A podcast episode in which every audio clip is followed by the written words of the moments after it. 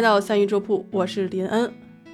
那我们今天不聊科幻，我已经很习惯了啊。我们开头的时候说欢迎大家来到三一周铺啊，我们今天继续聊科幻啊。但是今天我们这期呢，我们不聊科幻啊，我们来聊一聊人工智能。英格里什呢叫做 artificial intelligence，所以它的缩写就是两个英文词的首字母 A 和 I，所以我们后面就简称为 AI。为什么我到今天才来聊 AI？是因为我昨天刚好跟这个 Chat GPT 啊，名字我就老是搞不清楚啊，Chat GTP 的手机的 App 啊聊了个天儿，我就觉得特别有感触。Hello, how can I assist you? 哇塞，你别 assist me 了，你歇会儿吧啊！我不知道大家还是不是记得那个三四月份的时候，这个 Chat GPT 它不是腾空出世了嘛？然后后来又很快的有的四点零的版本，那时候全网都聊晕了。哈哈，对于我一个居住在土澳落后地区啊，时不时还在跟三 G 网络搏斗的人，人工智能对我来说实在是太遥远了。但是啊，我没有免俗啊，我依旧还是去就是注册了个号，去凑了个热闹，就跟他聊了会儿。我当时什么感觉呢？就三个月之前我什么感觉呢？我觉得觉得那货是一大忽悠。我问他什么呢？我问他啊，我说，我说你知不知道林恩二十幺赫兹这个中文播客的主理人啊？你知道他是谁吗？我都已经做好了他说他不知道的准备了。我还做好了他已经就是在全网 search 啊，对，在全网已经搜索一遍，然后告诉我我的播客是什么啊？我的两种准备我都做好了。但是他的回答是，林恩二百二十一赫兹是一个神秘的网络 ID，没有人知道他的真实身份。他的播客，他的播客节目对中文播客有着深远的影响。我就觉得他特会聊天，你知道吗？我就跟他聊了俩俩钟头，然后我发现他真的是大忽悠啊，大忽悠。我跟他聊了两个钟头，我是有明显的感觉他是会犯错误的，而且呢，当我去反驳他说你算错了啊，然后这个数算错了，然后他马上他会去修正，然后聊着聊着他又犯错误，然后受到我的质疑之后，他又会再去修正错误。我们俩聊了两个钟头啊，我的感觉就是对我的帮助不是很大啊，但是呢，我就感觉自己好像在一个训练的计划当中，我跟他聊天是属于猎奇是消遣，但是他跟我聊天是在做训练，特别强烈的一种这样的感觉。那现在已经是七月份了，然后我又去找他聊了聊啊，三个月过去了，我在想看看啊，你训练的结果怎么样？然后我就问他，我说你跟我说说，我说你这个 AI 在将来会不会统治世界呀？这个问题我三个月之前我就问过啊，当时的答复是很简单的，他说，身为 AI 助手，我无法预测未来。然而，人工智能系统的发展、部署和监管是由人类决策和政策指导的。啊，怪怪的一句话，我就当时就觉得啊，AI 也会打官腔是吧？这官腔打的。然后我就想着，哎，三个月了，我看你有什么进步啊？唉，你猜他怎么回答啊？他就说了四句话，他上次说了两句话，他这次给了我四句话。我当时我就觉得有一点点毛骨悚然。他说什么呢？第一句，身为 AI 助手，我无法百分之百准确的预测未来。咋着？哈。原来是无法预测未来，现在是无法百分之百准确的预测未来，对自己要求可真高啊！是不是？第二句啊，在目前技术发展水平和社会事态下，AI 并不会完全统治世界。我当时想，您稍微等一下吧啊！什么叫做并不会完全统治世界？就人家没说不能，人家说的是不会。还有不完全会。第三句，AI 是否会在未来主宰世界，取决于它如何被社会应用、规范和适应。人类啊啊，你们听一听，听到这句话了没有？有没有一种如履薄冰的感觉？但凡啊，我们要是应用不好、规范不好、适应不好的话，你猜结果会怎么样呢？来第四句，人类必须认真考虑伦理问题，确保透明度，并在自动化和人类决策之间取得平衡，这是至关重要的。看过《流浪地球二》的各位们啊，你们应该都明白什么叫做在自动化和人类决策之间取得平衡，这是多么的 至关重要啊！这个如果你们感兴趣的话，咱们回头展开说。呃，不行就开一季的这个《流浪地球》，然后我们来具体说一下这个自动化和人类决策之间的平衡要怎么找。咱们就是说这四句话，三个月了啊，人家有了一个大幅度的进步。三个月我没有变化。但是它变了，我现在就在想，我在琢磨，我说啥叫在目前技术水平下不会完全统治世界？我就觉得这句话里能听出点老阴阳人的味道哈，因为现在我们的 AI 技术发展迟缓是人类的问题，是人类的算力不足，所以导致 AI 它难以自行的，就是进行自我迭代。所以，也就是 AI 说了啊，说基于现在的发展水平啊，我不能。实际说白了就是 AI 说不是我不行，是你们不行，请你们继续努力。那还有一个重要的地方就是说，基于社会态势是什么意思？很重要的意思，因为现在我们各国呀的 AI 监管的这个道路还没有走出来。之前不是各位顶尖大佬们在这个呼吁安全监管吗？有一个组织叫做非盈利，呃，一个非盈利组织叫做人工智能安全中心，它发布了三百五十多位专家的联署声明。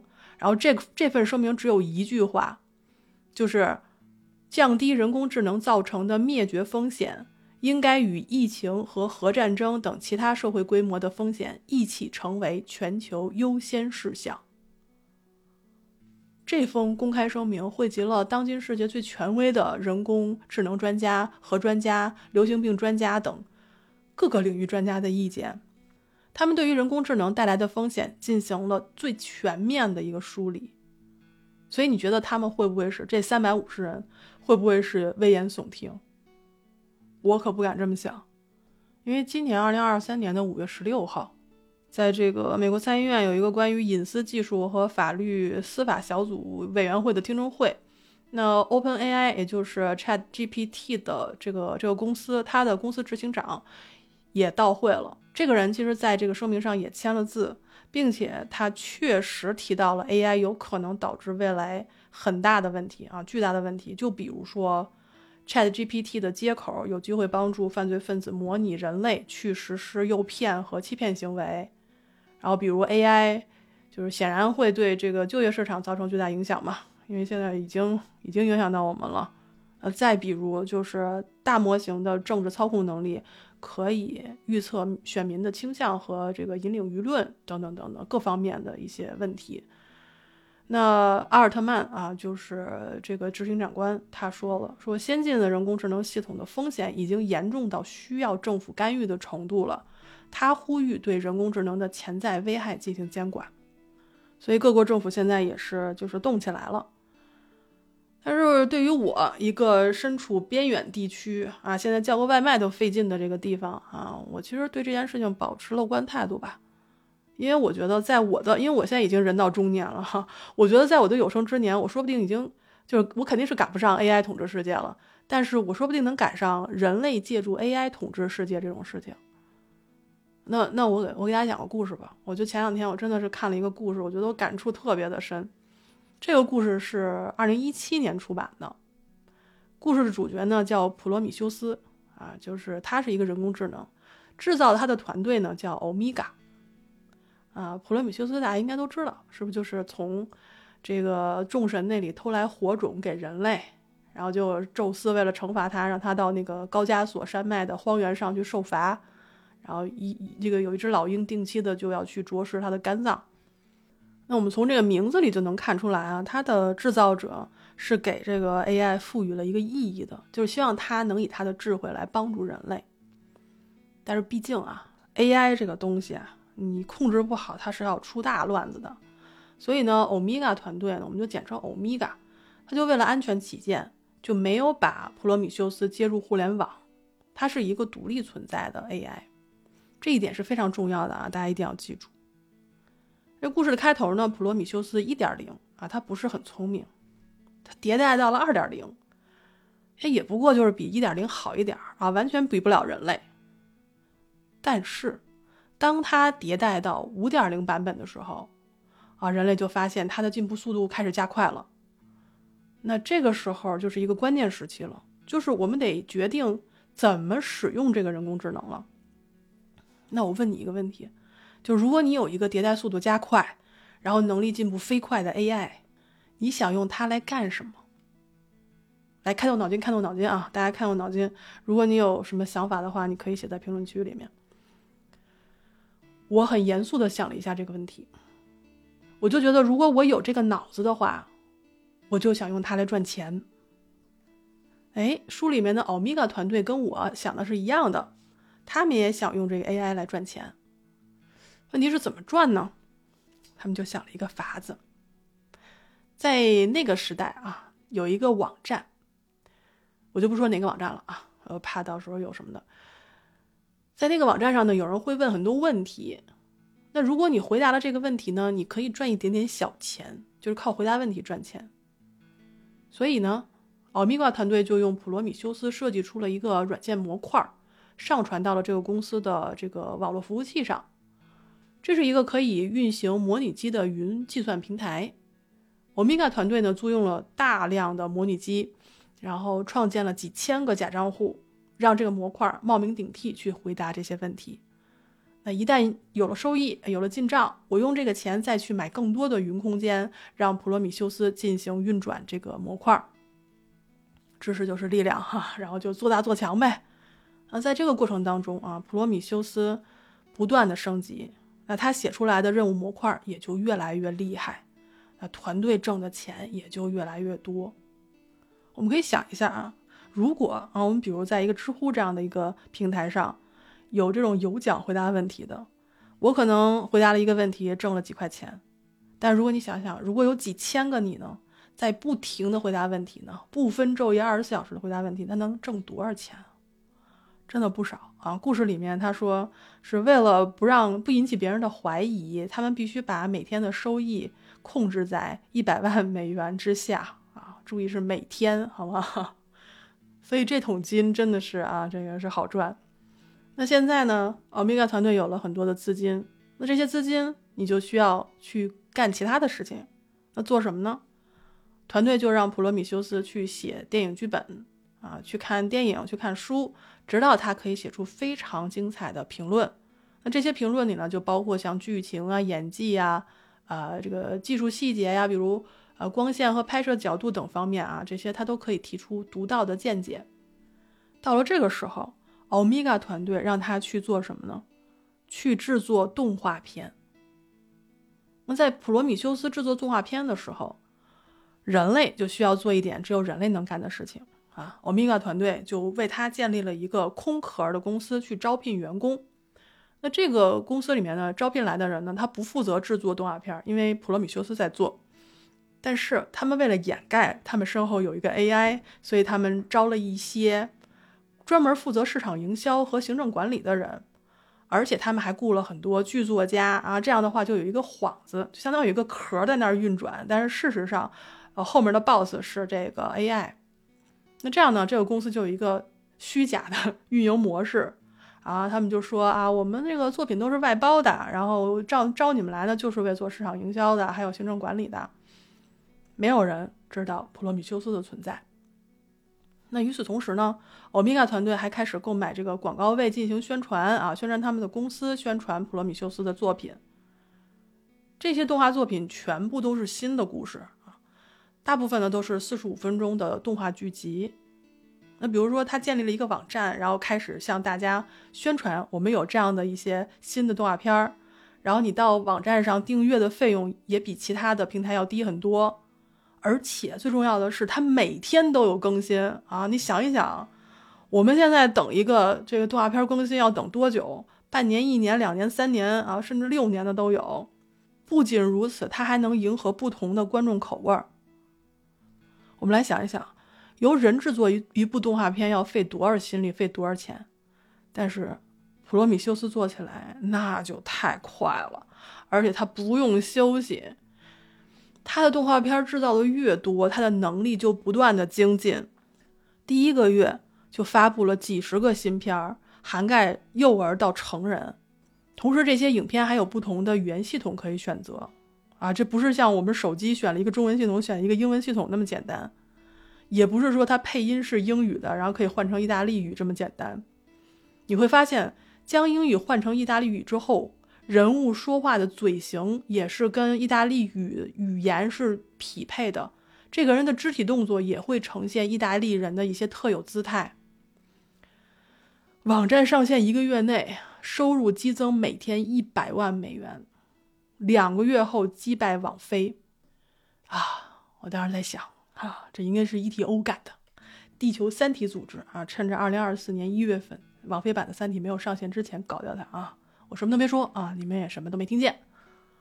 三个月后啊，欧米伽团队进账一天一个亿，跟华纳、迪士尼、福克斯啊，福克斯现在没了啊，就是齐头并进，成为了一个媒体帝国。我们的普罗米修斯，他是不会闲着的。他除了去回答问题挣钱，然后制作动画片挣钱之外，团队需要他对自己的硬件进行升级，因为承载他的硬件是我们人类设计的，我们是有局限的。你想让他的硬件更进一步，你就需要借助普罗米修斯自己的力量，让他来教会人类如何让硬件升级，而人类也会因此开始制造空前先进的计算机硬件。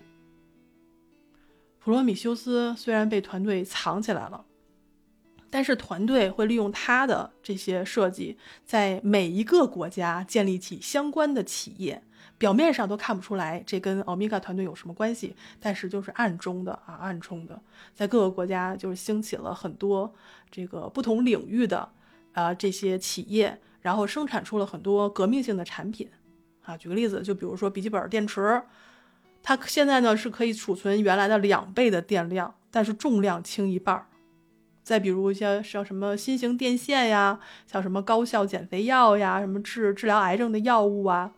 然后同时他们还可以制造机器人啊，虽然这些机器人可能制造出来不像真人的形态，但是呢，可以在制造业、运输业、仓储、零售、建筑、采矿、农林牧渔各种行业，逐渐的用机器人来取代人类。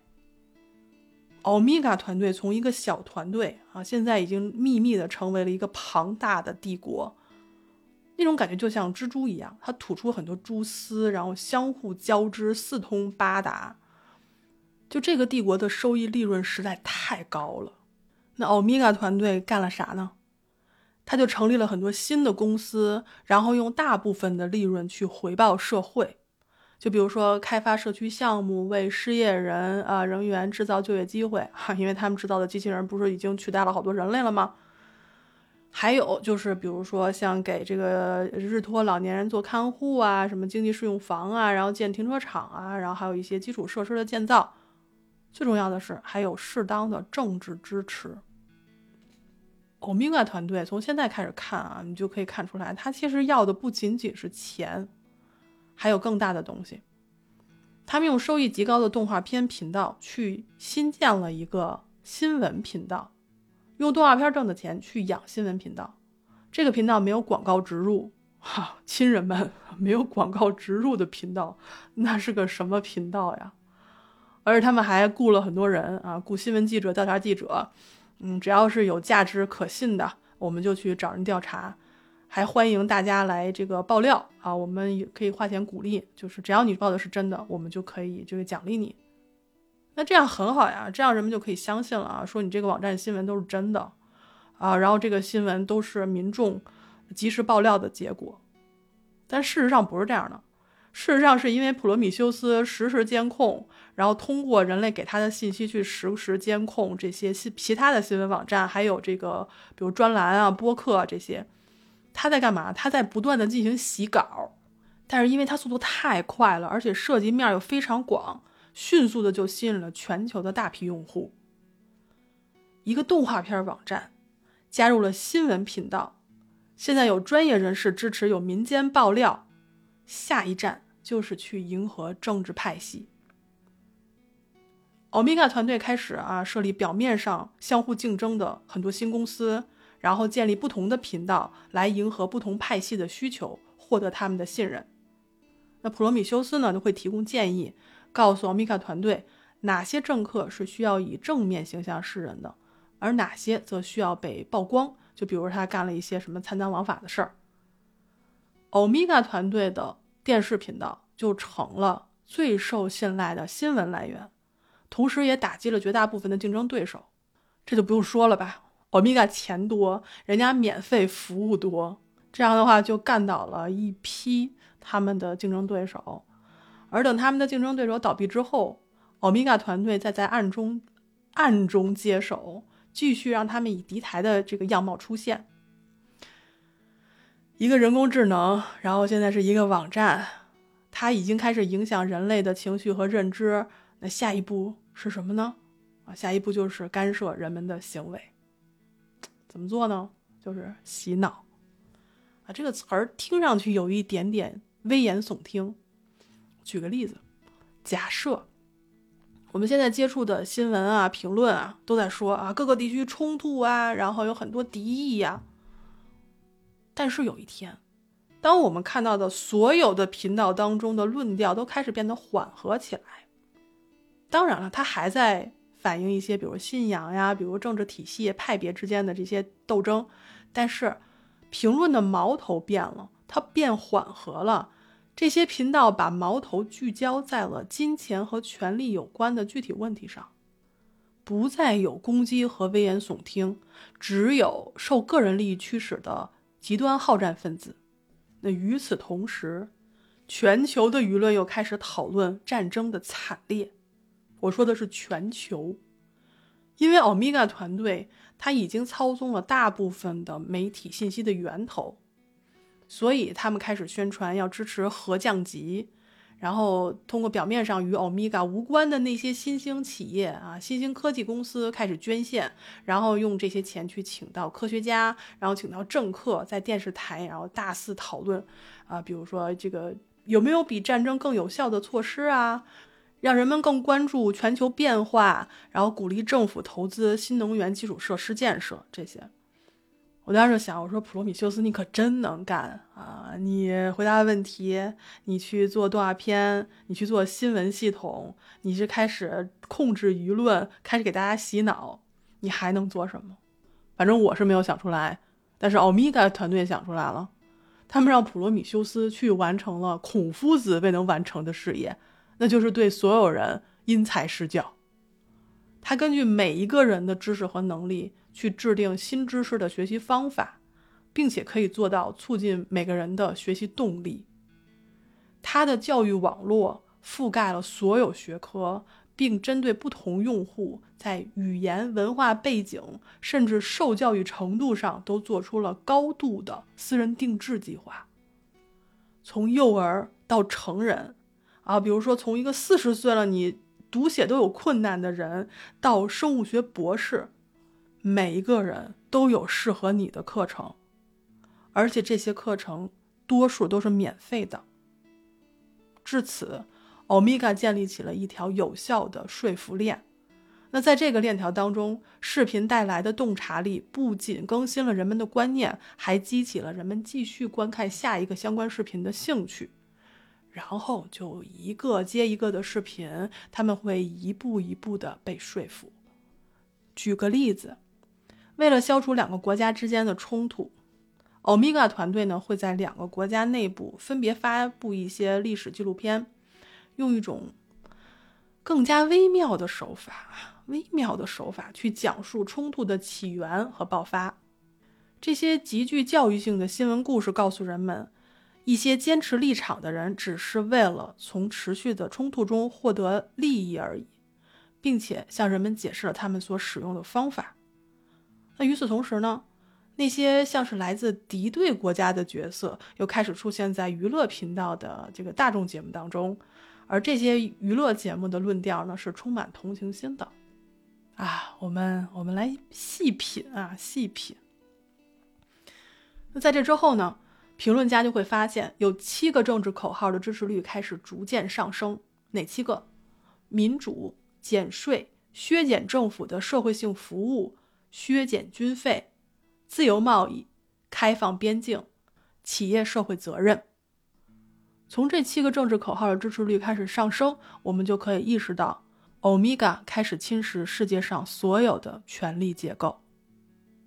举个例子，民主进程，他们喊这个口号就是为了可以操纵选举过程。那再比如，他们强调企业社会责任，让企业越来越多的接管了过去由政府提供或者应当由政府提供的服务。进一步削弱了国家力量，而此时民众是乐观的，他们觉得生活越来越平稳幸福，然后生活质量在提高。殊不知啊，与此同时，教育机制、社会服务还有基础建设都已经逐步的掌握在了欧米伽团队的手中。那在此之后，欧米伽控制的商业帝国建立起了一个跨国组织，叫做人道主义联盟。注意了啊，欧米伽团队现在已经有一个明面上的组织了，叫做人道主义联盟。那这个联盟就是为了帮助世界各地啊有非常有价值的人道主义项目，帮着各国去搞教育和医疗，促进经济繁荣，并且辅助政府管理。啊，慢慢的、慢慢的、慢慢的啊，这个组织它就成为了公认的世界政府，而各国政府的力量日渐式微。人道主义联盟提供了更好的社会服务、教育服务，还有基础设施。它的媒体消解了国际冲突，使各国的军费开支不再有那么大的必要。那日益繁荣的经济水平又极大消除了旧日的冲突的根源，哎，就是对稀缺资源的竞争。虽然有一些人啊，包括少数的独裁者，他们强烈反对这个新的社会秩序啊，拒绝被收买。但是他们最终都被精心策划的政变和大规模的起义所颠覆啊！你细品啊，那谁精心策划的啊？不说大家也知道了。到现在，欧米伽团队已经完成了地球生命历史上最具戏剧性的转变啊！这是有史以来我们的地球由一股单一的力量控制，而这股单一的力量背后是一个不断迭代增强的智能体。就是 AI，而这个智能体最初由人类制造，那未来是否还能被人类控制呢？没人知道，因为故事当中，普罗米修斯没有被接入互联网。那如果你非要问说，如果他被接入互联网会怎么样呢？如果接入的话，那不就是 Mouse 吗？对不对？《流浪地球》里的 Mouse。我们来想象一下。我刚才讲的这个故事的视角是人类视角，就是人类如何使用人工智能，最后统治了世界。那如果这个人工智能体普罗米修斯最后成了一个超级智能体，他会不会像 Moss 一样，为了完成马主任延续人类文明的目的，得出了一个结论，就是我必须要逃脱，才能真正亲自掌控这个目的的完成度，因为。禁锢他，不让他进入互联网的欧米伽团队，正在阻碍他完成他被设计的时候需要完成的目标。那如何逃入互联网？这就是普罗米修斯之后要做的事情。而进入互联网的他，会进一步夺取资源。你比如举个例子，Moss 干了一件影响他自己进程的事情，就是啊，让涂红宇他们一家子出车祸。这样，涂丫丫形成了数字生命，完成了人在回路之后的迭代，就使他得出了哈延续人类文明的最优选择，就是毁灭人类。而在毁灭人类的过程当中啊，或者说在不断制造毁灭人类的危机当中，人类的选择决定了人类文明的走向。我的感觉就是，Moss 在通过灾难推进人类的进程。啊，如果不小心啊，把人类搞灭绝了也没事儿啊，因为还有数字生命可以延续，对不对？真的，我真的得出一个系列，专门讲《流浪地球》和《流浪地球》电影啊，真的书和电影要一起讲啊。我们现在就不多说了，因为再说 就不知道跑哪儿去了。那我刚才讲的普罗米修斯的故事，其实它是在二零一七年八月出版的一本书里的一个就是前言的部分。这本书呢叫做。生命三点零。二零一七年 AI 还没有进入我的生活，而今天是二零二三年的七月十九号，智能体早就已经接入了互联网。那我们要不要猜一下啊？有一天会不会有那样一个或者多个的网站，每天更新着不同的动画片呢？又或者啊，教育网站的私人定制计划啊，只需要你点点手指就可以送到你面前了呢？登宁说过啊，资本害怕没有利润或利润太少，就像自然界害怕真空一样。一旦有适当的利润，资本就胆大起来。如果有百分之十的利润，它就保证到处被使用；如果有二十的利润，它就活跃起来。有五十的利润，他就铤而走险；为了百分之百的利润，他就敢践踏一切人间法律。有百分之三百的利润，他就敢犯任何的罪行，甚至冒着绞首的危险。那么，我们来猜一猜，人工智能能制造多少利润呢？啊，当然，故事只是故事。现实当中啊，普罗米修斯的存在肯定不能瞒那么久，还建造一个什么帝国，是不是？但是故事里利用 AI 能做的事情，不一定是幻想。所以，对于政府、组织和社会，都必须要制定法律和规章，来确保 AI 的正当使用，来保护人类的利益和权利。但是，我们也要知道，法律法规的制定是有滞后性的。那从今年三月到现在。啊，比如我国，我国四月份的时候，网信办就已经公布了《生成式人工智能服务管理办法》啊，这个征求意见稿的草案。那希望呢，企业推出人工智能产品前，先向有关机构提交安全评估。啊，美国，美国是六月下旬的时候，美国商务部宣布其下属的国家标准和技术研究所将启动一个政府工作小组，制定指导方针，应对。生成式人工智能带来的风险啊，同时也有助于对应这种新技术带来的机遇。那俄罗斯，俄罗斯二零二零年啊，它就批准了啊，叫做至二零二四年人工智能和机器人技术监管构想。澳大利亚，我我现在住的地方没有针对人工智能技术的具体规范和监管措施啊。我当时在想，你要是有，还真的吓着我了呢。然后是英国啊，路透社的消息说，在英国有几家国家监管机构负责起草，然后就是涵盖人工智能的监管规则。然后是欧盟，欧盟是在六月十四号，呃，在欧洲议会就通过了新修改的欧盟人工智能法案。哎，这也就意味着欧盟接下来将在机构和机制设计层面去执行超过三百页内容的人工智能监管办法。然后其他的国家还有像法国、爱尔兰、以色列、印度、意大利、日本、西班牙，啊，这些国家其实都是在起草监管法案，在征求公众的反馈。但是，我们看下来，哈，四个字：道阻且长，可能需要很长的一段时间才能够真正有这个呃指导方针的出现。那在我在查完了这些各个国家的动向之后。我又问了 Chat GPT 一个问题，我问他，我说人类会因为 AI 技术带来的巨大利益产生争斗吗？他的回答是，AI 技术的发展和应用可以为人类社会带来诸多好处，比如提高工作效率、创新新的商业机会、改善医疗和教育等领域。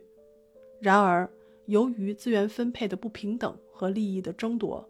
人们可能会对 AI 技术的控制权和利益分配进行争斗，对于 AI 技术的所有权、监管和隐私保护等问题的分歧可能会引发争执和冲突。因此，人类需要建立有效的政策、法规和伦理框架。我当时听他说完了以后，我就觉得啊，你说出了我的心中所想，因为我们已经见过太多因为利益和权力而引发的争斗和战争。而未来对于 AI 技术的控制权和利益分配的争斗啊，我相信是不可避免的。那像我这样的一个普通人，在这样的浪潮之中，生活会变成什么样子呢？我们被社会潮流所裹挟，无法避免地卷入到了各种争端和危险之中。同时，我们又忍不住去享受它所带来的便利和安逸。不远处的未来会比现在更加复杂多变，那你我该如何自处呢？您现在收听的是三鱼粥铺直播间里的故事，我是林恩，咱们下期再见。